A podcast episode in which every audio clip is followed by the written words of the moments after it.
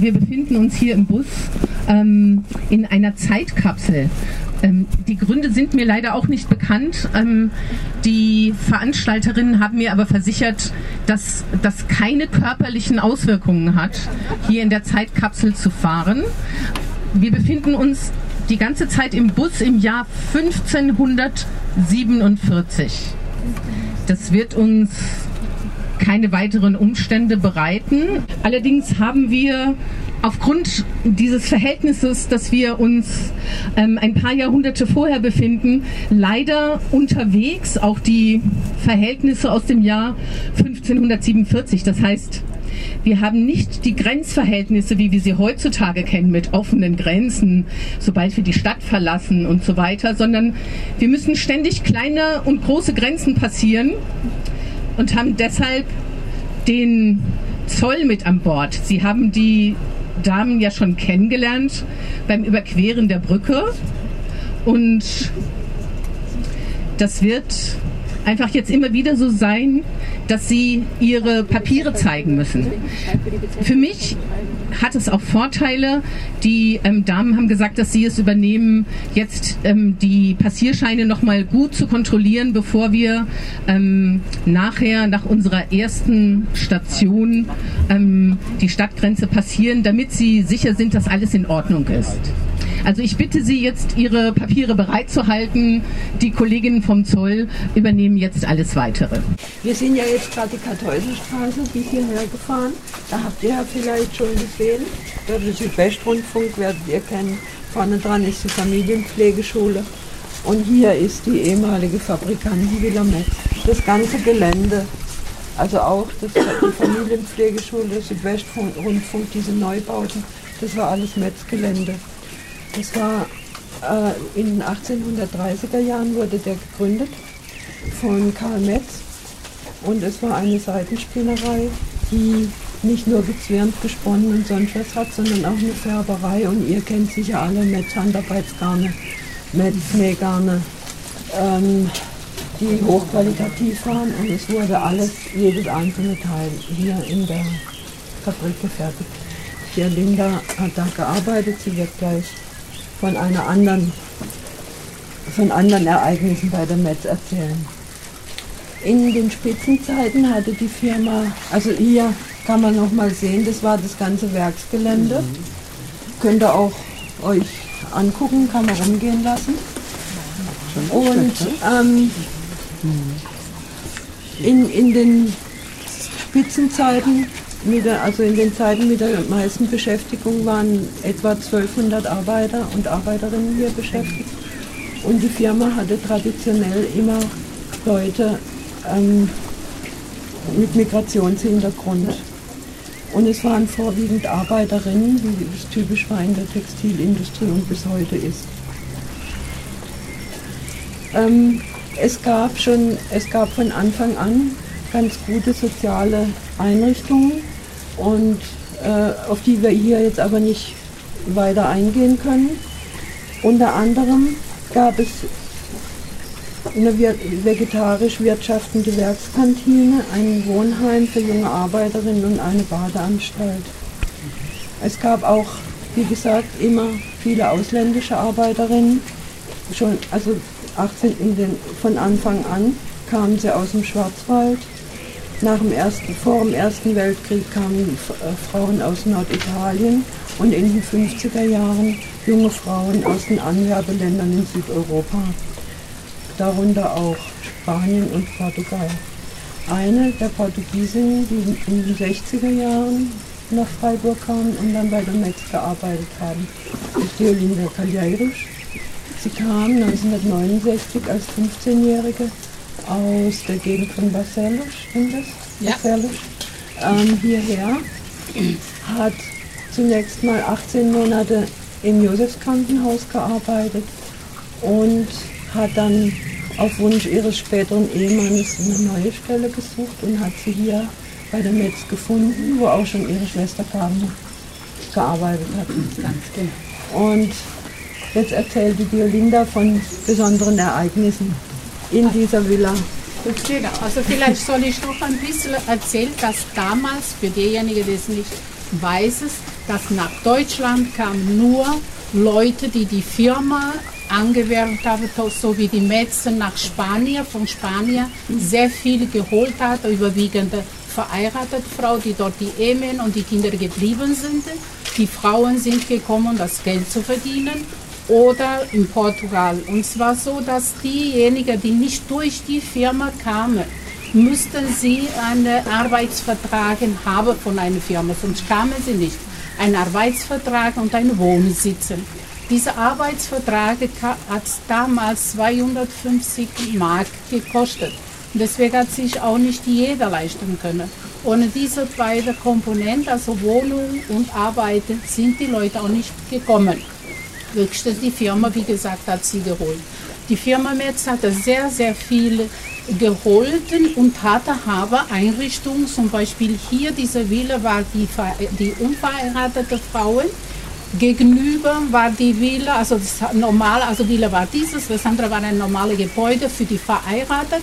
Danach kam für die unverheirateten Männer und hier am Anfang der Kartäuserstraße bis ungefähr in der Mitte war ein Tennisplatz, eine, eine, wo man Tennis gespielt hat, Handball und so weiter. Es gab es genau wie äh, äh für die andere äh, soziale Einrichtung gab es eine Liste, man hat sich eingetragen, war eine Person zuständig für diese Eintragung, dass sie einwandfrei gelaufen ist und zu dieser Uhrzeit, die man sich eingetragen hatte, könnte man hingehen und spielen. Die Firma hatte das, wie sagt man, bereitgestellt. Genau hat die Firma auch bereitgestellt, ein Padenhaus. Also das war eine, eine Paradies, steht in dieser äh, Ding, dieser Paradies geht um dieses äh, Firmenmetze. Die haben ja sechs Frauen und haben zwölf Wannen gehabt.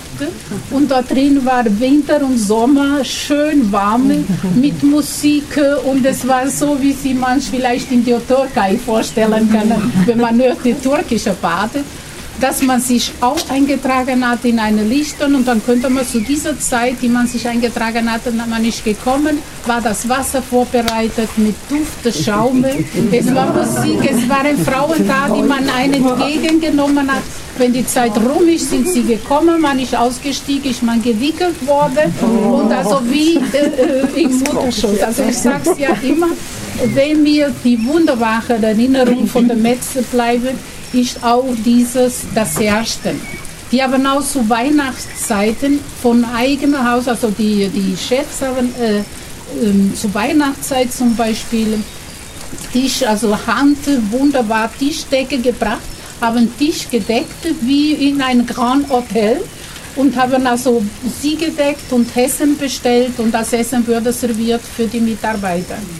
Also es war, wir hatten ja auch eine Krankeneinrichtung, wenn man sich schlecht gefühlt hatte, hatte man ja fünf Bett und eine Krankenschwester, die man auch Blutdruck messen könnte und äh, so kleine Sachen, wo manchmal die Frauen sagen, oh, mir riecht schlecht, ist das nicht krankenhausreif, aber ich und äh, lass mal gucken, was los ist. Also das alles war wie das Essen, die Kantine, und äh, die Leute entgegengebracht, dass sie sich wohlfühlen. Es ging immer darum, dass man sich wohlfühlen. Auch später, bevor das die Engländer, die Firma Kurz verkauft worden ist, hatte man äh, dafür äh, gesorgt, dass man äh, die Abfindung, also ich habe selbst in zwei Abfindungen mitgearbeitet und das wurde wirklich, weil ich ja 25 Jahre Betriebsrätin war, äh, dazu gerechnet und dazu geschaut, dass es soziale äh, Fallen geguckt worden ist, wie ist die Familie, wer verdient das Geld, wie viele Kinder da sind und auch wenn ein schlechter Mitarbeiter war, die man denkt, Menschenskinder, der kommt ja nicht gerade gebiegen, auch da hat man ihn behalten.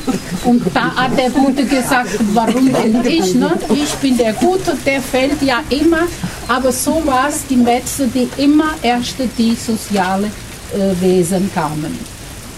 Habt ihr noch Fragen? ich habe eine Frage. Wie viele Stunden in der Woche haben Sie gearbeitet? Also am Anfang hatte man 42 Stunden, dann mhm. ging es auf 40 Stunden und Ende der 80er hat man 37 Stunden gearbeitet. Das heißt, am Freitag ist man früher nach Hause gegangen.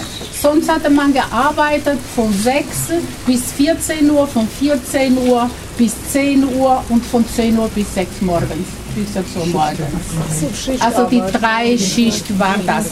Ich muss es hier erwähnt und das in Verbindung mit den Aufpasser, dass die Mitarbeiter. Ich habe Ende der 80 ein Studio angefangen als Dekorateurin und Kunstmalerin und da musste ich zum, äh, zum Prüfung musste ich nach Stuttgart. Und der Chef selbst hat es sich angeboten, hat auch ein paar Mal das gemacht, dass seine Frau meine Kinder äh, in die Kindergarten abgeholt hat und sie versorgt hat, bis ich wieder zurückkam. Also heute findet man das nicht. Also damals hatte man wirklich aufgepasst. Ich habe auch während die ganze Zeit immer später gearbeitet, dass ich am Vormittag in die Schule ging. Also es war wirklich, äh, man hatte gefragt, man hat mitgesprochen, wie was und dann ist es auch gegangen. Also da, äh, da war es fürsorgerlich und äh, ein Saal, diese Firma.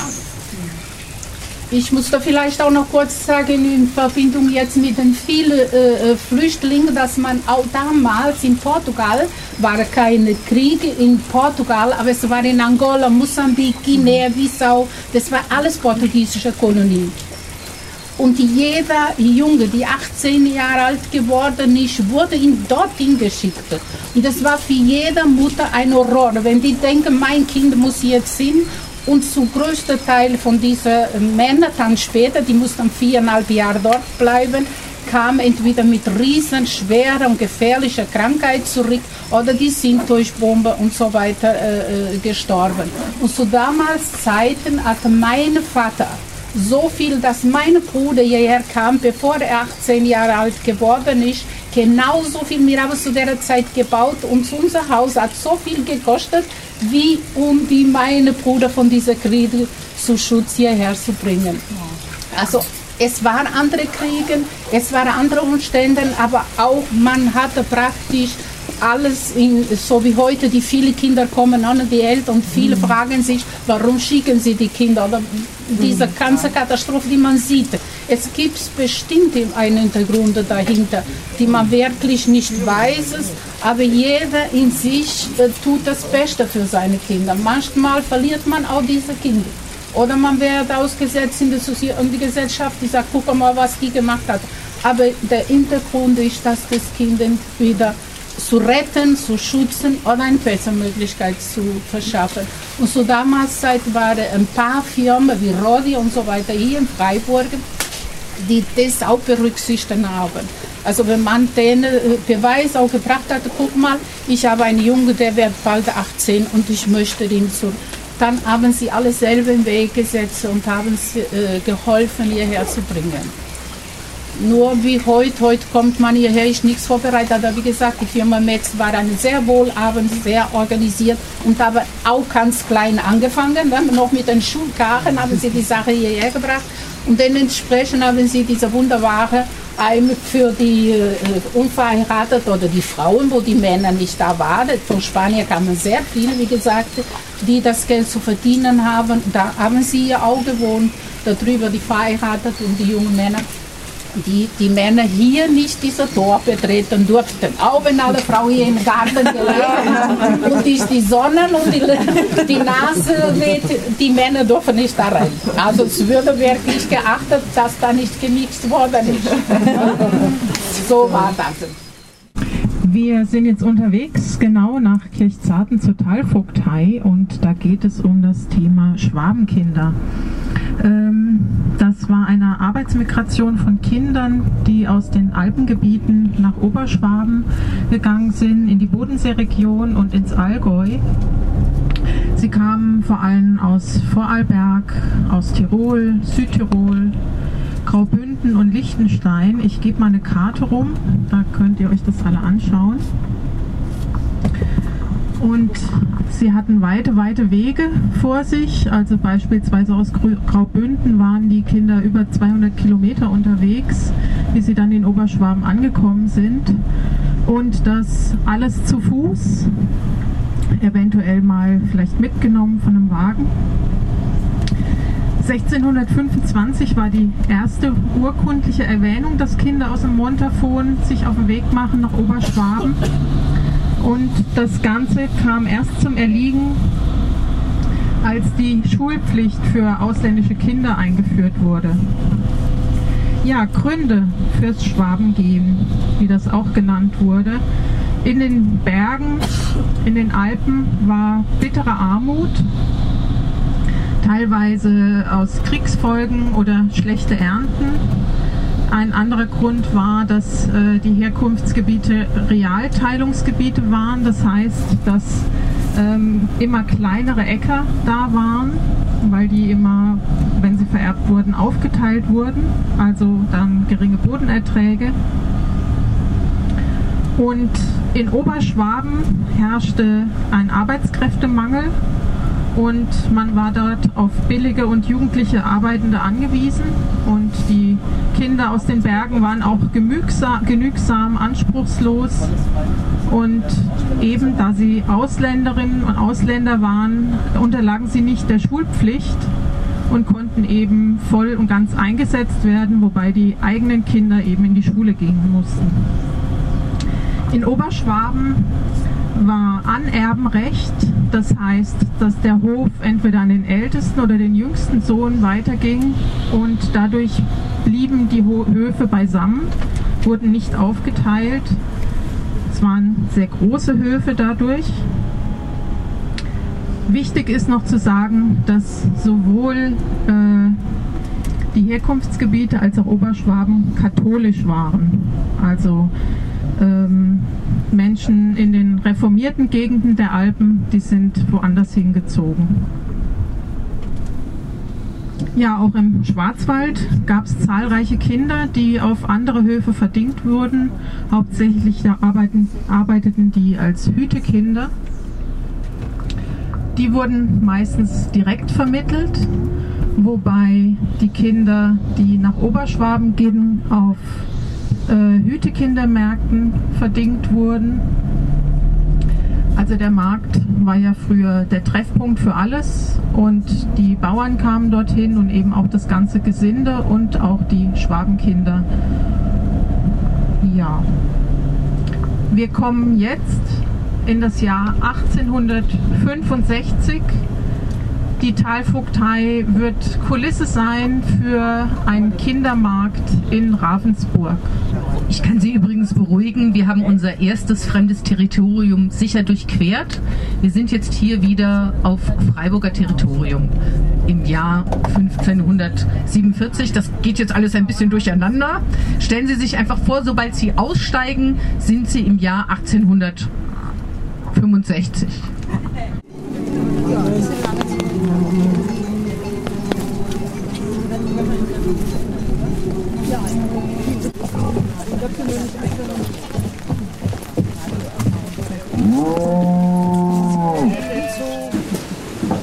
Sagt Kinder, wie alt seid ihr denn? Ich bin zwei, ich auch.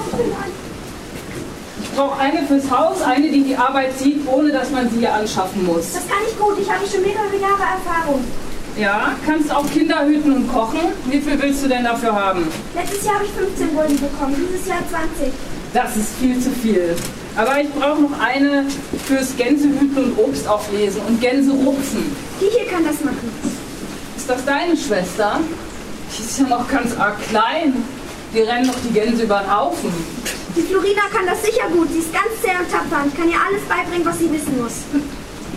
Hm, naja, vielleicht lässt sie weniger ein und heult nicht so viel, wenn ihre Schwester dabei ist. Ich nehme euch beide für 22. Wir beide für 30. Das ist zu viel. Wenn ihr nichts taugt, habe ich gleich zweimal Pech. Ihr seid arg dürr und schmächtig. 25. 28. 26. Letztes Wort. Für 26 Gulden könnt ihr mitkommen. Geht jetzt noch fünf Stunden mit dem Wagen zum Hof und davor gibt es was zu essen im Wirtshaus. Auf, los geht's. Bis zum Heiligen Martinstag, dann treffen wir uns wieder. Ja, bis November. Viel Glück.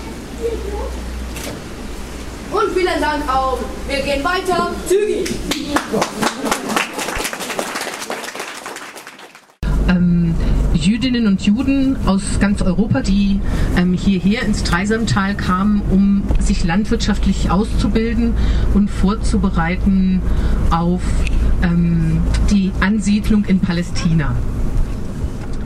Miri Turkenich, die sehr viel in den letzten Wochen zu diesem Thema recherchiert hat ähm, und mit uns hier heute die Fahrt macht, ähm, wird jetzt einfach die nächsten fünf bis zehn Minuten nutzen, um mehr zu den Hintergründen dieser Geschichte zu erzählen. Vorweg noch, das Interessante am Markenhof ist, dass er gegründet wurde und auch gestiftet wurde ähm, und finanziert wurde von einem Freiburger Fabrikanten von Konrad Goldmann. Über ihn erfahren wir später auch noch mehr vor Ort. Guten Morgen miteinander. Und morgen ist es heute nicht mehr. Äh, guten Tag miteinander. Ähm, ich äh, möchte am Anfang mich ganz kurz bei der feministischen Geschichts Geschichtswerkstatt bedanken äh, für die Einladung, diese Station zu gestalten. Bis vor etwa sechs Wochen wusste ich gar nicht von der Existenz von dieser Geschichte in der jüdischen Geschichte, von diesem Hof in der zionistischen und jüdischen Geschichte. Und es ist eine faszinierende Geschichte. Ähm, wir müssen ein bisschen, wie Birgit schon erzählt hat, war der Markenhof ein Lehrgut für Landwirtschaft und da wurden über sechs Jahre Juden, Jugendliche jüdische Jugendliche, Jugendliche aus äh, ganz Europa, insbesondere aus dem deutschsprachigen Raum, aber auch aus äh, anderen Orten ausgebildet. Äh, die Idee dahinter ist, dass ähm, sie in der Landwirtschaft ähm, ausgebildet werden sollten, und zwar als Vorbereitung für das Leben in äh, Palästina, Erzisrael. Äh, der Hintergrund zu dieser Bewegung, kann man sagen, ähm, waren, die Hintergründe waren mehrere. Zum einen ist der Einfluss der zionistischen Bewegung, die ihr offizielle Gründung 1897 in Basel statt, stattfand und, war, und zwar mit dem jüdischen Kongress, erst im jüdischen Kongress. Es gab natürlich in dem 19. Jahrhundert mehrere Anläufe und mehrere Richt Ausrichtungen von diesem zionistischen Gedanke. Der Gedanke war, dass jüdische, das jüdische Volk wird nur Ruhe dann finden in seine frühere Heimat Zion. Das ist ein Name für Israel. Ähm, es war so, dass ähm, auch mehrere ja, äh, die Juden im deutschsprachigen Raum genossen davor die Assimilation, also die haben versucht, sich in der, in der normale bürgerliche Gesellschaft zu, äh, zu assimilieren. Für die war das einfach äh, die Religion nicht mehr so im Zentrum ihres Lebens. Sie haben sich als deutsche mosaisches Glauben gesehen. Und für die Jugend und trotzdem mit dem Auferwachen des Nationalismus in ganz Europa ähm, haben die jungen Juden fanden sich in einer sehr schwierigen Lage, weil sie wurden immer mehr ausgeschlossen. Mit dem Nationalismus hat sich auch das, der Antisemitismus verstärkt und nach dem Ersten Weltkrieg sahen sich die Jugendlichen ähm, in eine sehr schwierige Lage. Sie wurden ausgeschlossen, zum Beispiel aus Jugendbewegungen wie der Wandervogel, äh, wo sie am Anfang bei der Gründung gleichwertig waren. Plötzlich ab 1912 ähm, wurden sie immer mehr ausgeschlossen an verschiedene Orte. Da, diese Suche nach eigener Identität, nach einer eigenen Heimat, und der grassierende Antisemitismus nach dem, während und nach dem Ersten Weltkrieg haben die, die zionistische Gedanke ganz weit verstärkt und haben die Jugendlichen dahin gebracht, äh, sich auf das Leben in Palästina, Erzisrael vorzubereiten. Man muss dazu sagen, dass die meisten Jugendliche kamen aus gut situierte bürgerliche, bildungsnahe Familien. Mehr zu der Geschichte werden wir dann auf dem Markenhof direkt erfahren. Das ist ein von den drei ersten, die auf deutschem Boden existierten. Und ein von zwei, warum erzählen wir nachher, die, wo die ähm, auch religiöse Eleven ähm, ausgebildet werden konnten, weil sie haben hier eine kleine Synagoge auf Bitte von, von einem oder zwei äh, Kandidaten aufgebaut. Und äh, diese, diese Eleve hat auch dafür gesorgt, dass die Kashrut, die äh, Essvorschriften, jüdische Essvorschriften, hier als, in, als ein von zwei Lehrgüter, ähm, landwirtschaftlichen Lehrgüter, äh, gehalten worden sind. Was aber nicht dazu gebracht hat, dass zu viele religiöse Eleven hier ausgebildet worden sind. Das waren wirklich wenige. Äh, der, das war wirklich was Besonderes. Äh, was auch eine Besonderheit ist, dass der Markenhof wurde auf Privatinitiative von dem Herrn Goldmann gegründet. Der Goldmann war ein Kaufmann, wie Birgit erzählt hat, und er hat 1918 ähm, ein, äh, ein Verein gegründet, Hamach Resha, der Pflug. Und äh, sie haben den Markenhof 1919 ähm, gekauft. Der, die Ausbildung war für jüdische Eleven aus äh, nur für jüdische Leben bestimmt. Ne? Und äh, uh, es kommt die Sonne sogar. Das ist ein gutes Zeichen. Das ist ein gutes Zeichen. Äh, und sie mussten sich über ähm, Institutionen oder privat bewerben. Äh, die, es kostete 300 Reichsmark die Ausbildung im Monat hier. Und der ähm, Goldmann, so großzügig wie er auch war, wir werden von seiner Großzügigkeit noch mehrmals hören, ähm, hat, wenn sie es nicht über eine Institution machen konnten und äh, die Eltern dagegen waren, weil es gab das, äh, das die, hat er diese Lehrgelder einfach erlassen. Sie mussten gar nichts bezahlen. Ja, vielleicht ähm, einfach auch noch mal zu dem Ort, wo wir hier sind. Auf diesem Bild, ähm, ich gebe das auch gleich noch mal rum, sieht man ähm, sehr schön, dass sich wenig hier geändert hat.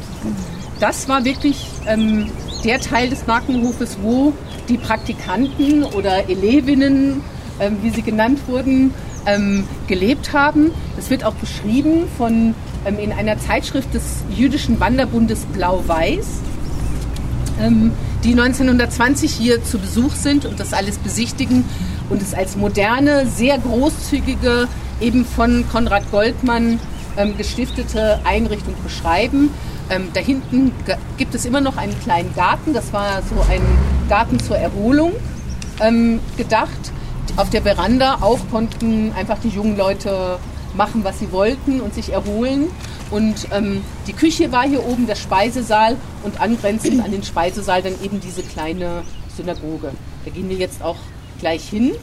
Ähm, es gibt hier ein Bild von einer Gruppe ähm, von ähm, jungen Männern und Frauen. Die sehen gar nicht so jung aus auf dem Bild, aber wir geben das auch gleich nochmal herum. Ähm, die wahrscheinlich fotografiert wurden hier auf dem Hof, bevor sie ähm, dann als die erste Gruppe sich aufmachten nach Palästina, ähm, um dort in die Land und sozusagen dort als Pioniere zu arbeiten. Aber dazu kommen wir nachher noch unten. Ähm, ich würde sagen, haben wir noch was vergessen? Ja. Dann Also zu dem Hintergrund der Jugendlichen habe ich im Bus schon ein bisschen erzählt. Sie kamen alle aus wohlsituierten Familien, bürgerliche, bildungsnahe Familien. Sie waren alle entweder Abitur, also haben ein Gymnasiumstudium äh, hinter sich, äh, Abi, die Mädchen das äh, gleichwertige, die gleichwertige Ausbildung. Ähm, oder sie waren schon in ihrem Uni-Studium dabei oder sie hatten schon akademische Berufe erlangen. Das Gemeinsame, sie kamen vorwiegend aus, dem, aus Deutschland, aber kamen auch aus anderen Ländern wie, äh, das muss ich gucken, weil...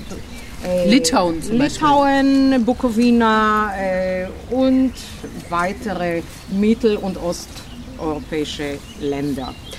Ähm, Mädchen kam, waren hier äh, genauso willkommen wie Jugendliche, äh, wie Männer, also Frauen wie Männer. Und die Zahlen wissen wir nicht genau, aber es ist, war eine Selbstverständlichkeit, dass Frauen sich hier auch ausgebildet haben. Und sie wurden in alle äh, landwirtschaftliche Bereiche ausgebildet, genauso wie die Männer. Also mehr dazu werden wir nachher noch ein bisschen erzählen. Wir haben noch ein paar Bilder zu den, zu den Praktikantinnen und Praktikanten. Da sieht man, das sind wahrscheinlich eher die Hauswirtschafterinnen. Es gab ähm, einige Inspektoren und ein Verwalter hier. Der Verwalter war der einzige ähm, Nicht-Ju- Nicht-Jude hier an, ähm, in, an Bord. Der ähm, war auch gleichzeitig der Leiter der Ausbildung. Und wir können davon ausgehen, dass hier das beschreiben auch einige Zeitzeugen dann später in der Erinnerung, wo sie sich an das Dreisamtal als ein so sozusagen verwöhnt von Wasserreichtum ähm, ähm, an so ein Tal erinnern und sagen, dass sie hier wirklich ihre ähm, Grundkenntnisse in der Landwirtschaft gelernt haben und sehr viel damit dann anfangen konnten. Ich habe vielleicht mal eine Frage. Die Motivation der Jugendlichen würde mich interessieren. Also klar, die zionistische Idee ist klar, aber jetzt Also man muss- individuell mit oder ja, was, also was man haben muss sich vorstellen, äh, die Jahre zwischen den zwei Weltkriegen. Ne? Also damals war eine große Unsicherheit wirtschaftlich und äh, ich habe vorhin erzählt, es gab auch sehr viel Antisemitismus. Die jugendliche, also die jüdische Jugend wurde vermehrt, sowohl im Krieg, die, die im Krieg waren, im Ersten Weltkrieg, an der Front oder auch hinten, ausgeschlossen. Und das, das wurde denen, also ihr Judentum wurde so als Negativum vorgeführt. Auf der anderen Seite, sie konnten sich nicht mehr auf ihre jüdische Wurzeln äh, so stark verlassen, weil sie, äh, durch die Assimilation, der Versuch, wie alle anderen zu sein, war die, äh, war die Familie bzw. die Gemeinde nicht mehr so stark. Aber Und- was haben Sie dann erwartet, dort zu finden in, äh, Also Palästina? vielleicht muss man auch dazu sagen, das waren Jugend, junge Leute, also die waren eher so Anfang 20, die, die hierher kamen, die alle aus der Wandervogelbewegung kamen. Das heißt, die hatten tatsächlich auch etwas ähm, von zurück zur Scholle. Und das war jetzt für natürlich diese Generation von jungen Juden auch eine Emanzipation sowohl von der Mehrheitsgesellschaft, die über Jahrhunderte ja genau dieses Arbeiten auf der Scholle und den Grundbesitz ähm, un verunmöglicht hat. Und es war gleichzeitig aber auch eine Emanzipation von den Eltern. Ähm, und da einfach wegzugehen, etwas Neues zu machen.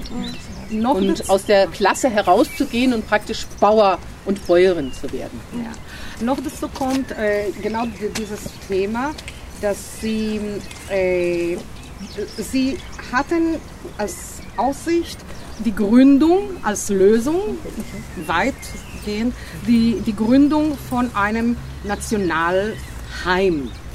Ob es ein Staat sein wird oder wie es auch sein sollte, wussten sie, wussten sie in dem Moment noch nicht.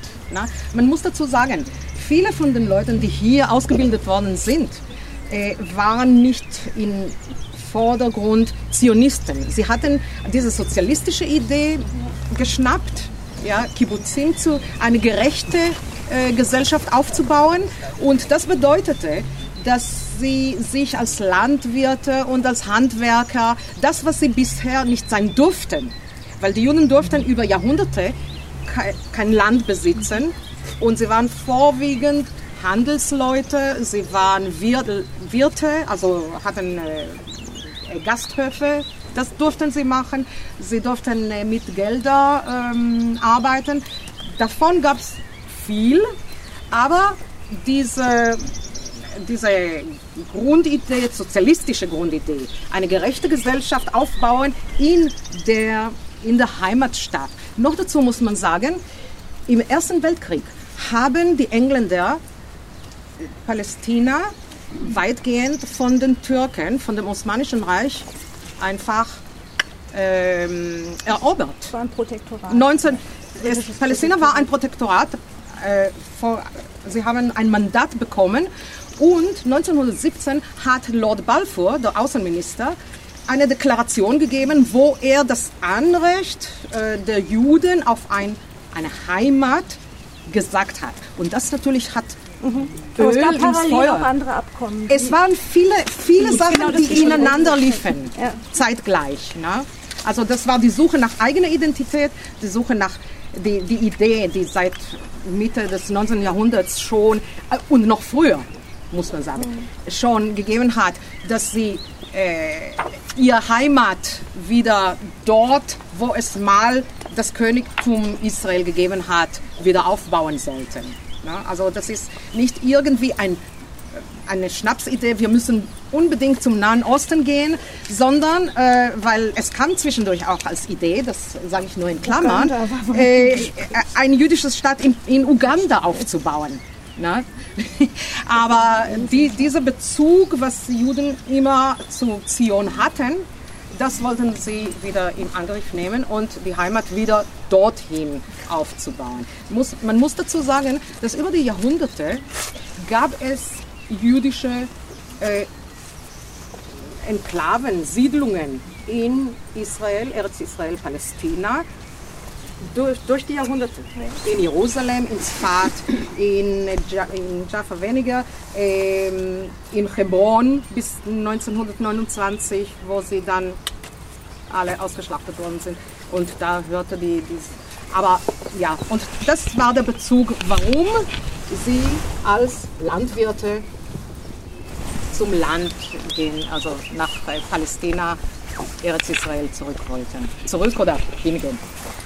Wir haben hier ein Bild von ähm, den Elevinnen und Eleven, wo man ganz schön sieht, dass die ähm, sozusagen als Teams, als ähm, ziemlich gleich ähm, zwischen Männern und Frauen ähm, hier auf dem Hof lebten.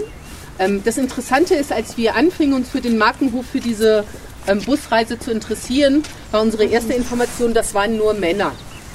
Eine ganz typische Situation für die Frauengeschichte, dass die Frauen erstmal nicht zu sehen sind. Und ähm, dann stellte sich bei uns die Frage, was haben die Frauen denn gemacht, was haben die Männer gemacht? Da gab es dann Erinnerungen von einem Zeitzeugen von Ernst Frenkel, der sich so erinnerte, dass die Frauen in der Hauswirtschaft waren und die Männer auf dem Acker.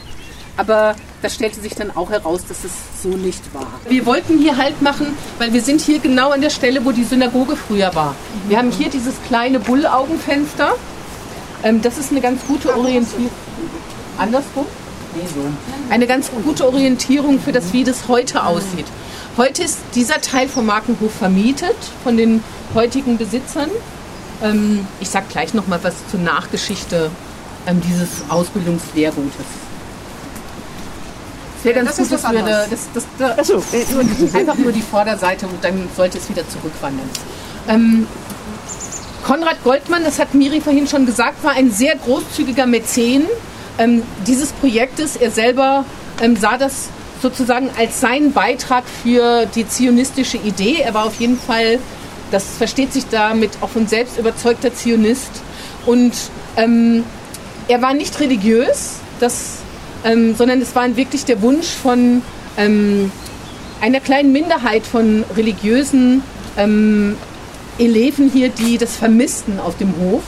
Und ähm, dann wollte er sozusagen dem abhelfen und hat nochmal sehr viel Geld ähm, aufgetrieben oder von seinem Privatvermögen gestiftet in die Einrichtung der Synagoge. Damit ist er offensichtlich auch seinem eigenen ähm, Wunsch gefolgt, ähm, weil er war ähm, auch ein Kunstmäzen und er hat ähm, sehr viel ähm, investiert in die, in die Synagogenfenster, die hier, dort wo jetzt die ganz normalen Holzfenster sind, eingebaut war. Ich habe ein Bild von diesem Fenster, wenn ich das Täfelchen finde. Das gehen wir auch noch rum. Sehr schön zu sehen, Friedrich Adler, der Künstler dieses Fensters, ähm, gehörte zum Werkbund. Das ist also ein ganz typisches Jugendstil-Glasfenster. Und ähm,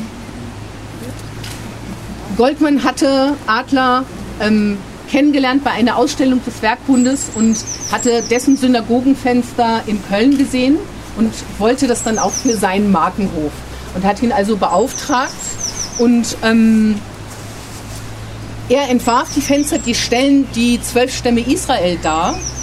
Ähm, leider können wir da jetzt nicht genau darauf eingehen. Das wäre eine eigene lange Station wert für die kunstgeschichtlich Interessierten. Und ähm, es wurde dann von der ähm, Freiburger ähm, Glasmalerwerkstatt von Eduard Stritt wurde es dann angefertigt und hier montiert.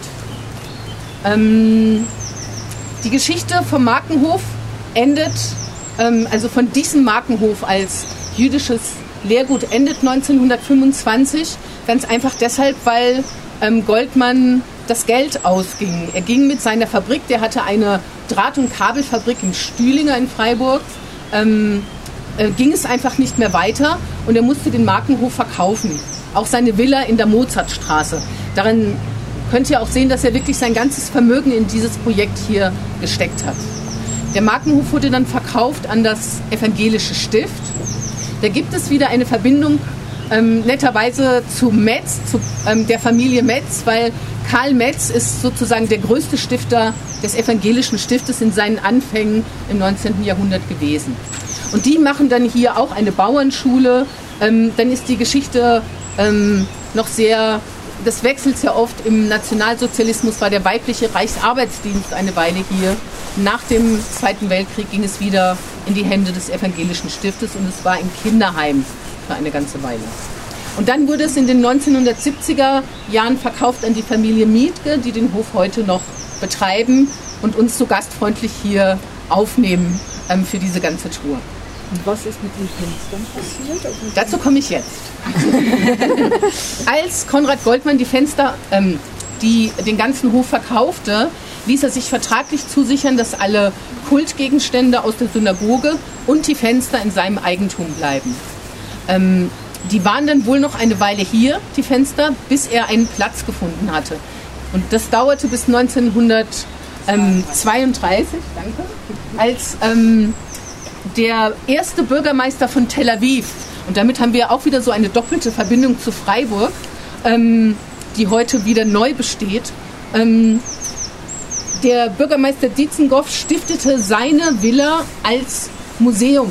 Und das ähm, war, dass ähm, in seiner Villa dann das Museum of Art in Tel Aviv, das ist dann unterdessen auch umgezogen, ist heute an einem anderen Ort.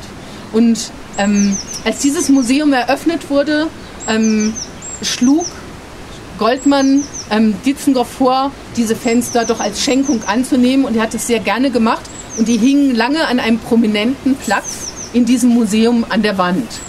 Das ähm, Schöne ist, dass ähm, tatsächlich diese Fenster die Staatsgründung Israels miterlebten 1948.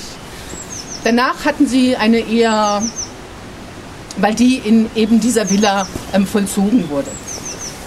Danach hatten sie kein ganz so gutes Schicksal. Sie landeten im Magazin des Museums im Keller und verstaubten dort. Und es gab erst in den 1990er Jahren sozusagen eine Wiederentdeckung, als es eine Ausstellung in Deutschland zu Friedrich Adler gab. Und heute gibt es in, im Laubheimer, du darfst, im Laubheimer Museum ähm, zur Geschichte der Christen und Juden auch eine Kopie dieses Fensters, also gar nicht so weit von hier. Ja? Die Geschichte mit, äh, mit dem Fenster ist eigentlich faszinierend, weil sie verscholl, sind verschollen. Irgendwann in den 50er Jahren hat der Sohn von Adler die, danach gesucht und ähm, das ergab gar nichts und tatsächlich erst 1990 wurden sie dann nach Deutschland geschickt und in München restauriert. Und wie gesagt, die Kopie hängt in Laubheim. Die restaurierten Originalfenster gingen zurück nach Israel und verstaubten noch ein paar Jahre im Keller, äh, schön, schön in Kästchen und so weiter. Die ähm, Enkel von Adler, die in einem Kibbutz leben, wollten, nachdem sie gesehen haben, dass nichts passiert, woll, wollten die Fenster, äh, haben beim Museum nachgefragt und wollten die Fenster zu dem Kibbutz nehmen. Und dann haben sie 2012 war das, äh, es ist relativ neu, ne? eine Antwort bekommen, dass äh, die Fenster jetzt wieder eingesetzt werden und zwar tatsächlich wurden sie in einem neuen Abteil der, des Tel Aviv Museum äh, gezeigt, in eine neue Ausstellung. Ob sie noch hängen, weiß ich nicht. Ich komme nochmal zurück auf Konrad Goldmann. Ähm, Konrad Goldmann ist einer, ähm, gehört zu den Freiburger ähm, Juden, die sehr früh ähm, in die Immigration gegangen sind. Schon 1932, also vor der Machtübernahme der Nationalsozialisten, ähm, emigrierte er in die Schweiz und von dort leider weiter ins Elsass einige Jahre später. Und ähm, dort im Elsass ist es ihm nicht gut gegangen. Er hatte Kontakt zu ehemaligen Eleven vom Markenhof und ähm, aus einem Briefwechsel mit ähm, der ähm, Gruppe, die dann in ähm, Palästina war, wissen wir, da schrieb er, dass er ähm, kaum noch ähm, Vermögen hatte, dass er bis ins hohe Alter sich durch Gelegenheitsarbeiten finanzieren musste. Und er war einsam, denn sein Sohn und seine Frau waren bereits gestorben. 1940 nach der Besetzung Frankreichs durch ähm, Nazi-Deutschland gehörte Goldmann zu denen, die unmittelbar ähm, verhaftet wurden. Er kam 1940 schon ins ähm, ähm, Konzentration, Konzentrationslager Drancy bei Paris und ist dort 1942 gestorben. Das ist also seine Lebensgeschichte. Er war dann 70 Jahre alt.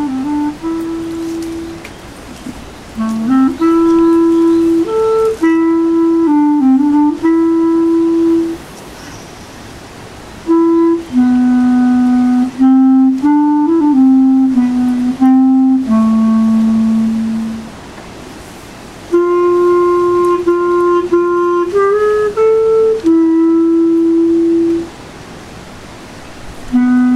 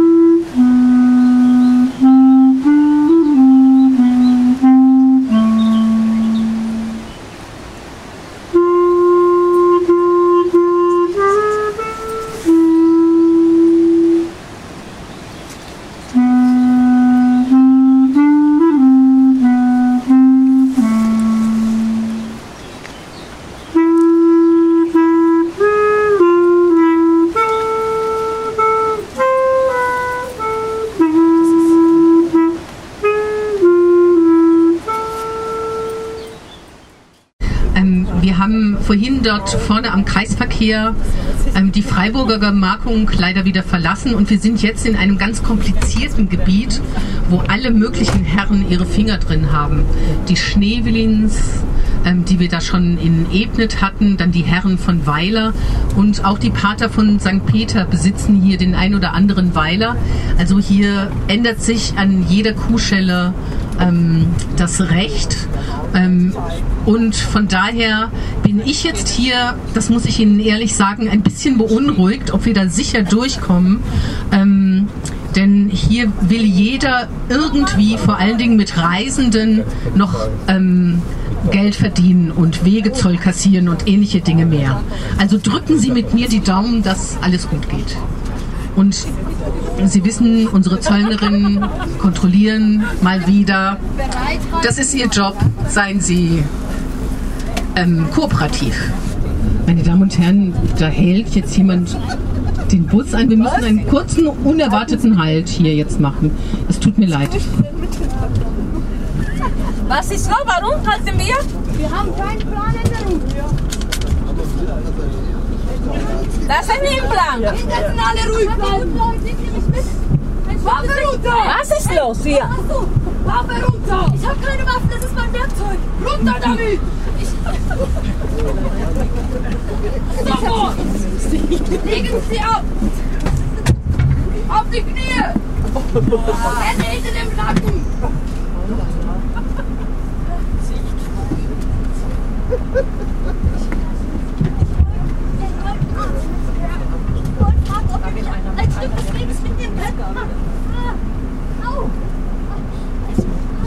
Also bitte, das geht doch jetzt muss zu Land der weit. Macht. Setzen Sie sich hin!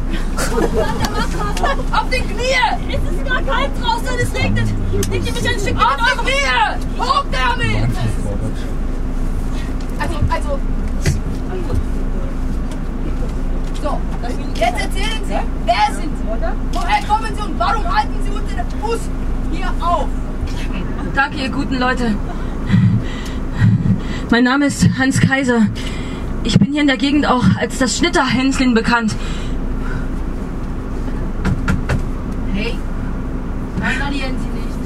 Das raus? Das ist Teufelszeug. Ich bin hier in der Gegend auch als das Schnitterhänschen bekannt. Ich, ich bin wandernder Landarbeiter in, in Freiburg und Umgebung. Ab dem Jahre 1543. Nein, ah, ah, darf ich mich etwas bequem? Ja, dürfen Sie. Setzen Sie sich hin. Ab dem Jahre. Ich muss mich sammeln. Ja, ich halte. Louis, gute Frau. Wer sind Sie? Wie sehen Sie überhaupt aus? Ja, wir beachten hier diese ganzen Leute hier. Sehen Sie? Ab dem Jahre 1538 dingte ich mehrere Jahre hintereinander beim Bauern Reulin in Neunding. Ich drosch für ihn jeden Winter das Strohkorn. Da bin ich sehr geschickt drin und der Bauer sagte, ich wäre sein, sein tüchtigster Arbeiter. So gab er mir Jahr um Jahr ähm, also Arbeit auf seinem Hofe. Dort Dort fand ich Gefallen an, an seiner Tochter, der, der Anna, Anna Reulin, die, die, die kennen Sie, die ist hier in der Gegend, ist sie bekannt, die Anna Reulin. Ich fand Gefallen an ihr und da ich mich stets still und wohl gehalten, wusste ich, dass der Bauer, der Bauer Reulin mir gut war und nichts dagegen hatte, dass ich um seine Tochter buhlte. Und auch Anna fand Gefallen an mir und so nahmen wir uns im Jahre 1540 zum heiligen Sakrament der Ehe. Danach zog ich weiter zum Arbeiten nach Schaffhausen.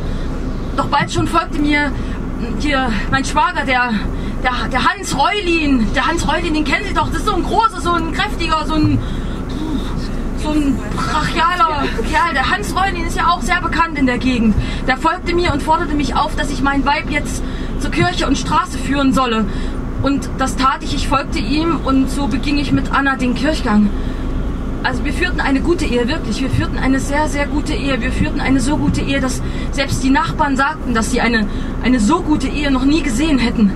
Schon gut. Ja, das muss ja mal, das muss ich sagen, weil das Also ist nicht sehr wichtig. bitte. Ja, ähm, bis Anna nach sieben Jahren, also sieben Jahre nach der Hochzeit, lernte sie einen anderen Mann kennen und tat sich mit ihm zusammen und verließ mich. Ich aber ging nach Freiburg. Und dort bin ich jetzt vor einiger Zeit gefangen genommen worden im Auftrag des Rates der Stadt, ähm, weil man wollte, dass man gründliches Wissen um meine Person hat. Denn Anna, Anna wollte sich, will, wollte, will sich von mir scheiden lassen und hat geklagt, dass das Schnitterhänslin in Wirklichkeit keine Mannsperson, äh, sondern eine Weibsperson sei mit Namen Agatha Ditschin. Ja, ähm, Außerdem hat sie behauptet, dass sie mein Weibsein erst viele Jahre nach der Hochzeit ähm, beobachtet hätte, nämlich als ich mich eines Abends zum Wasserlassen hinhockte. Wie ein Weib halt. Ja. Sie behauptete außerdem, sie behauptete außerdem, dass sie sich hätte nicht von mir eher trennen können, aus Sorge um ihre armen alten Mutter. manchmal, manchmal, wenn wir miteinander kriegten und haderten, da, da sagte Anna, ich solle sie mit Frieden lassen, denn ich wäre ja gleich wohl ein Weib als wie sie und sie tät's ihren Freunden anzeigen. Und da tat ich ihr wieder gute Worte und flehte sie an, dass sie es niemanden anzeigen sollte, weil, ja, kein, kein Freund und keine Obrigkeit, weil ich, ich hatte Angst. Ich sagte ihr außerdem, ich, ich wäre seit 13 Jahren bei keinem Mann mehr gelegen und könnte auch keinen Mann mehr lieb gewinnen und wolle bei ihr bleiben. Ja, und so führten wir eine gute Ehe, bis Anna, wie gesagt, nach sieben Jahren Hans, nein, das war ihr Schwager, mein Schwager, nein, den Marx, den Marx Groß kennenlernte. Ja, und als ich gewahr wurde, dass, dass Marx groß um sie buhlte, da erfasste mich, wie, wie wahrscheinlich alle, alle das hier erfassen würde, eine große Eifersucht. Und ich haderte und schilt sie noch mehr. Und das tat Anna bald nicht mehr leiden und ging zum Schwager, zu meinem Schwager, zum Heulin Hans, Heulin Hans, also ihrem Bruder, und zeigte ihm mein Weibsein an. Und der zeigt der Obrigkeit an. Und ja, deswegen bin ich jetzt vor kurzer Zeit in Freiburg gefangen genommen worden und mit dem Halseisen bestraft und der Stadt verwiesen. Drei Tag am Pranger, drei Nächte im Keller, weil die Anklageschrift Agatha Ditschin vier Jahre in Mannskleidern gegangen und Anna Reulin zu neuen Dingen zum heiligen Sakrament der Ehe genommen hat und sie zur Kirche und Straße geführt hat nach christlichem Brauch und auch die acht Jahre Beiwohnung mit ihr getan hat. So die Anklage. Und jetzt kann ich hier nicht mehr bleiben in Freiburg und Umgebung. Man hat mich der Stadt verwiesen und hat mir gesagt, ich solle mich schleunigst aus dem Staub machen. Wenn man mich wieder erwischt hier in der Gegend, dann wird es noch eine schlimmere Strafe geben. Und so bin ich jetzt auf dem Weg ins Land der Markgrafen und da es gar kalt ist und ich Hunger habe und es regnet, habe ich mich gefragt, ob ihr mich ein Stück des Weges mitnehmen könnt. Also Frage ist gestellt. Was denken Sie rüber darüber? Mitnehmen. Mitnehmen. Sie haben Glück. Vielen Dank, ihr lieben Leute. Ich werde euch keinen Ärger machen. Dann setzen Sie sich hin. Hier hinsetzen. Alles meine Hände zittern. Sie haben mir eine furchtbare Angst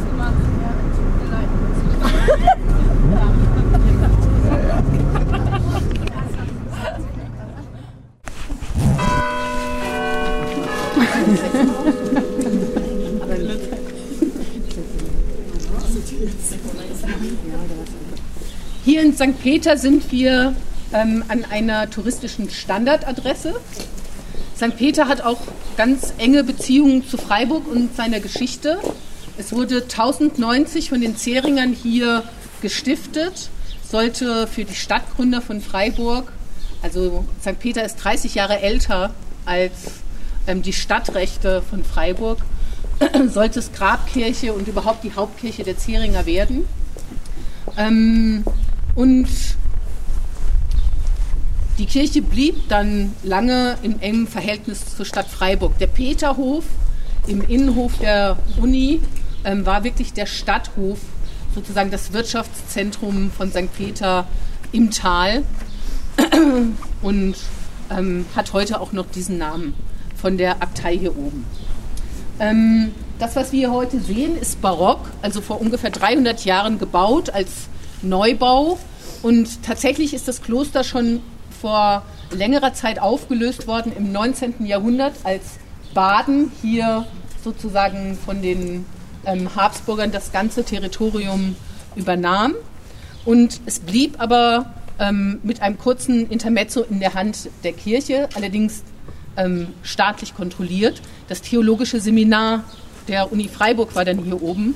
Und das blieb lange so, bis nach dem Zweiten Weltkrieg. Es gab aber im Zweiten Weltkrieg dann eine ganz andere Nutzung, ähm, die sich auch nicht auf den Tafeln findet, die hier so stehen, wo grob die Geschichte ähm, des Klosters beschrieben wird.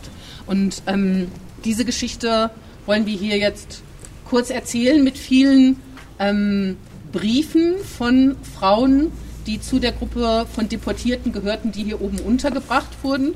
Und die Briefe wird Jenny Warnecke vorlesen. Das gibt mir die Gelegenheit, sie euch einfach jetzt auch vorzustellen, weil sie hat den größten Teil von allen Inszenierungen vom Theater für diese Tour gemacht.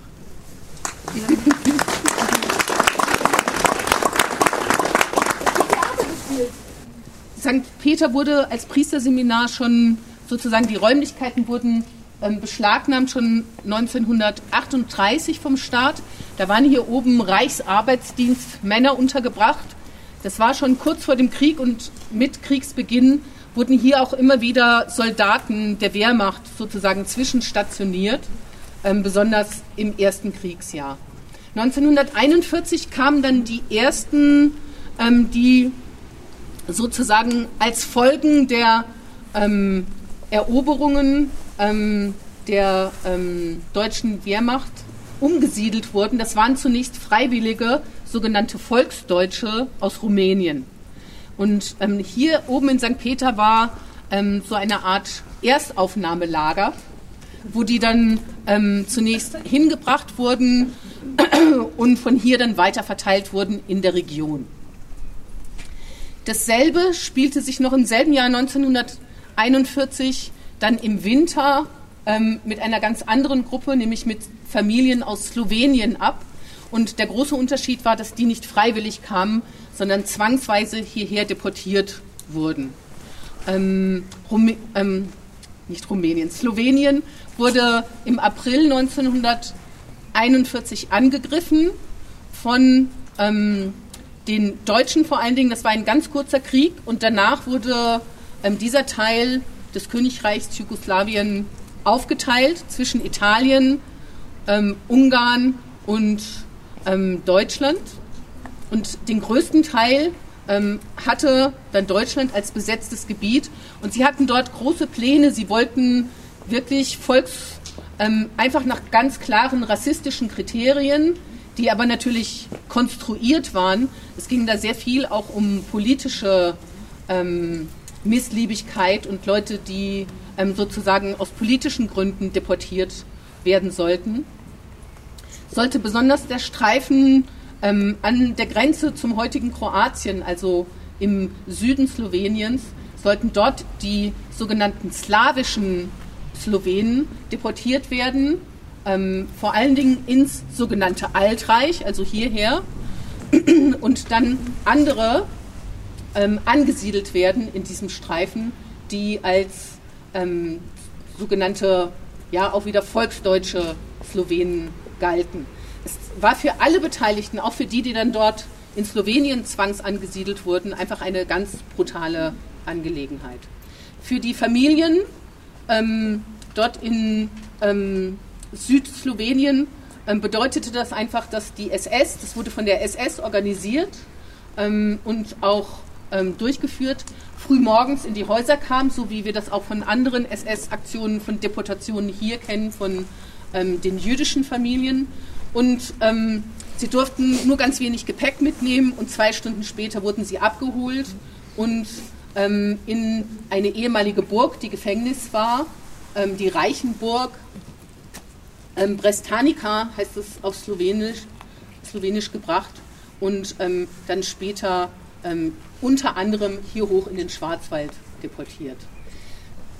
Die Geschichte der, sie kam hierher vor allen Dingen, um hier ähm, zwangsweise zu arbeiten. Und die Geschichte der zwangsarbeitenden Männer und Frauen und Kinder, die wurde in den 90er und Nuller Jahren recherchiert. Bernd Spitzmüller hat das für Freiburg getan und ähm, viele Überlebende aus dieser Zeit wurden gefragt, ähm, ihre Erinnerungen ähm, an das Stadtarchiv Freiburg zu schicken. Und ähm, Jenny liest jetzt den, ähm, aus einem Brief vor, wo wieder, wieder gar 2002 ähm, eben an das Freiburger Stadtarchiv ihre Erinnerungen beschreibt.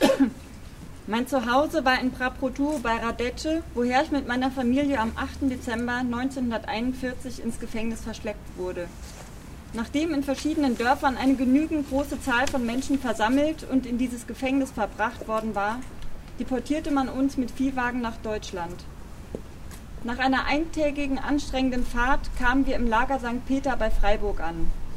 Da wurden wir in Zimmern untergebracht, in denen vorher Mönche gelebt hatten. In einem Zimmer wohnten zwei Familien. Damals war ich 20 Jahre alt und war deshalb für alle Arbeiten geeignet. In diesem Lager musste ich also alles machen, meistens die schwersten Arbeiten verrichten. Am 5. April 1942 wurde ich aber zur Arbeit in die Säckefabrik Spohn und Knoll in Freiburg geschickt. Es war sehr schwer, denn ich wurde dadurch auch von meiner Familie getrennt.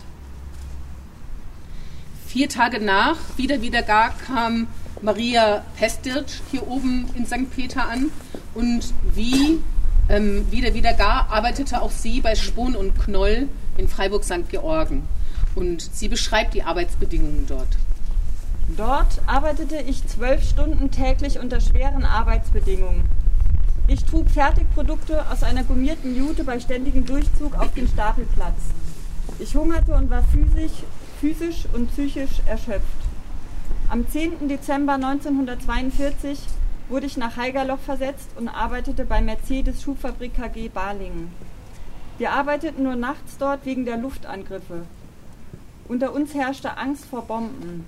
So verliefen die Jahre einer verlorenen Jugendzeit, als ich in ausweglosen, angstvollen und unsicheren Verhältnissen lebte.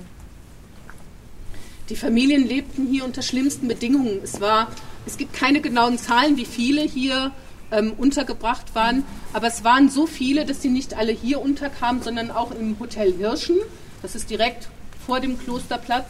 Das gehörte dem damaligen Bürgermeister Baudendistel und der hat sich ja damit auch noch ähm, ein Geschäft gemacht in touristisch schwierigen Zeiten. Ähm, und eine ähm, Frau, Theresia Netschali, beschreibt, dass sie mit ihrer Familie dort ähm, in einem dieser Hotelzimmer lebte, zusammen mit einer anderen Familie und einer älteren alleinstehenden Frau. Sie waren 13 Köpfe zusammen in einem ähm, Hotelzimmer, schliefen auf Strohsäcken, die nicht bezogen waren, sondern einfach nur als Säcke da lagen ähm, und hatten eine dünne Decke, um sich vor dem Winter zu schützen. Die Wanzen waren ein großes Problem, also es war ähm, schrecklich hier zu wohnen. Die Menschen hatten Hunger, besonders die Kinder. Und ähm, um 4 Uhr morgens fuhr der Postbus von hier runter nach Freiburg zur Arbeit und ähm, dann kamen sie nachts wieder nach oben. Kinder mussten ab zehn Jahren auch arbeiten. Die meisten von ihnen kamen auf Höfe, so ähnlich wie die Schwabenkinder, aber sozusagen zwangsweise und ähm, als rassisch, als nicht besonders wertvoll eingestuft, auch sicher von sehr vielen Deutschen, ähm, hatten sie ähm, es ganz schwer auf den Schwarzwaldhöfen. Das beschreibt Stefka Goljow, die elf Jahre alt war, als sie hier oben in St. Peter dann weiter ähm, geschickt wurde auf einen Hof im Schwarzwald. Nach circa zwei Tagen Fahrt sind wir schwach, hungrig, durstig und durchgefroren in Deutschland angekommen, und zwar im Lager St. Peter. Dort wurde ich von meinen Eltern getrennt und am 1. April 1942 von dort ins Dorf Idental bei Freiburg geschickt.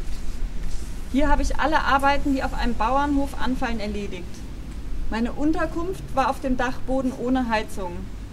Trotz eisiger Kälte war ich ohne warme Kleidung und Schuhe, habe mir deshalb schlimme Krankheiten zugezogen, an denen ich noch heute leide. Im Ibental blieb ich bis Juli des Jahres 1945, wo wir Vertriebene dann zurück in unsere Heimat geschickt wurden. Tatsächlich war das ähm, sozusagen die Strategie des NS-Staates, die ähm, Kinder der slowenischen Familien ähm, sozusagen als rassisch, ähm, praktisch als Sklavenangehörige der Sklavenrasse ähm, zu definieren und das war ein Erlass, der festschrieb, dass sie allenfalls so viel Schulbildung haben sollten, dass sie einigermaßen rechnen konnten und so viel Deutsch verstehen ähm, sollten, dass sie Befehle entgegennehmen konnten. Ansonsten sollten sie eben ab zehn Jahren nicht mehr klüger werden dürfen. Und ähm, insgesamt ist es in der Geschichte der Zwangsarbeit im Nationalsozialismus so, dass es wirklich rassist, rein rassistische Kriterien waren, die die Lebensbedingungen und auch die Überlebenschancen der Menschen ausgemacht haben. Ähm, die sogenannten Zwangsarbeiter aus dem Westen, aus Frankreich, aber auch den Niederlanden zum Beispiel, denen ging es sehr viel besser, obwohl auch sie natürlich nicht freiwillig hier waren und gefährlich lebten als Angehöriger, Angehörige des ähm, besiegten Vol eines besiegten Volkes. Noch schlimmer als den slowenischen Familien ging es dann ähm, ab 1942 den deportierten Männern Frau und Frauen ähm, aus der Ukraine und aus Weißrussland vor allen Dingen, die ähm, dann auch in Freiburg selber lebten. Und wenn sie Glück hatten, waren sie in Lagern in einzelnen, für die einzelnen Fabriken untergebracht.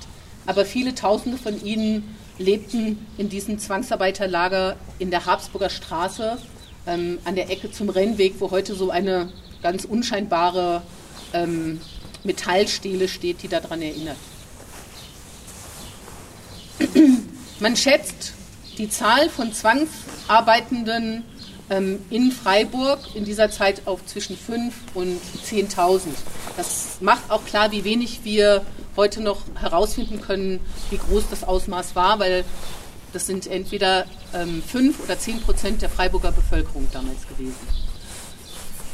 Diese Geschichte ist keine einfache Geschichte. Sie ist einfacher zu erzählen oft als sie anzuhören. Ähm, wir haben jetzt noch ein Lied dabei, was wir leider nur vorlesen können, weil die Zeit nicht reichte, nach der Melodie zu recherchieren. Das ist ein Lied von ukrainischen Zwangsarbeiterinnen, die, ähm, die als Briefgedichte von Lager zu Lager gingen und ähm, die die Leute wohl gesungen haben, als, auch als Akt des Widerstandes. Und Hans Kaiser, kannst du, du hast gesagt, du bist des Lesens mächtig. Kannst du? Ja?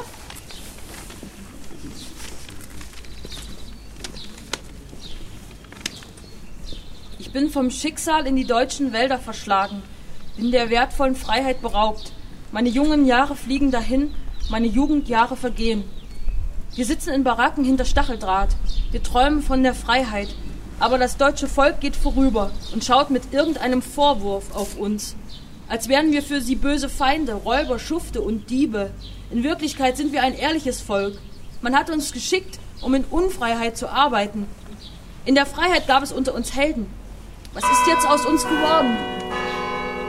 Und das dafür, dass wir Arbeiten Nutzen bringen, dass wir die Freiheit verloren haben. Wir bitten das deutsche Volk, quält uns nicht. Das kann auch mit euch passieren. Heute habt ihr die Herrschaft, morgen seid ihr nichts. So seid freundlicher mit uns. Wenn ich an den Augenblick denke, als ich mich auf die Reise begab, als ich von der Ukraine Abschied nahm, wenn nur einer von euch das gesehen hätte, so würde keiner von euch mehr lachen. Dann würden wir ungefähr hier in dieser Höhe direkt an die alte badisch-österreichische Grenze kommen. Ähm, das heißt, wir passieren jetzt dieselbe Grenze wie vorhin, aber kommen jetzt ins Markgräflerische Gundelfingen. Gehört schon dazu.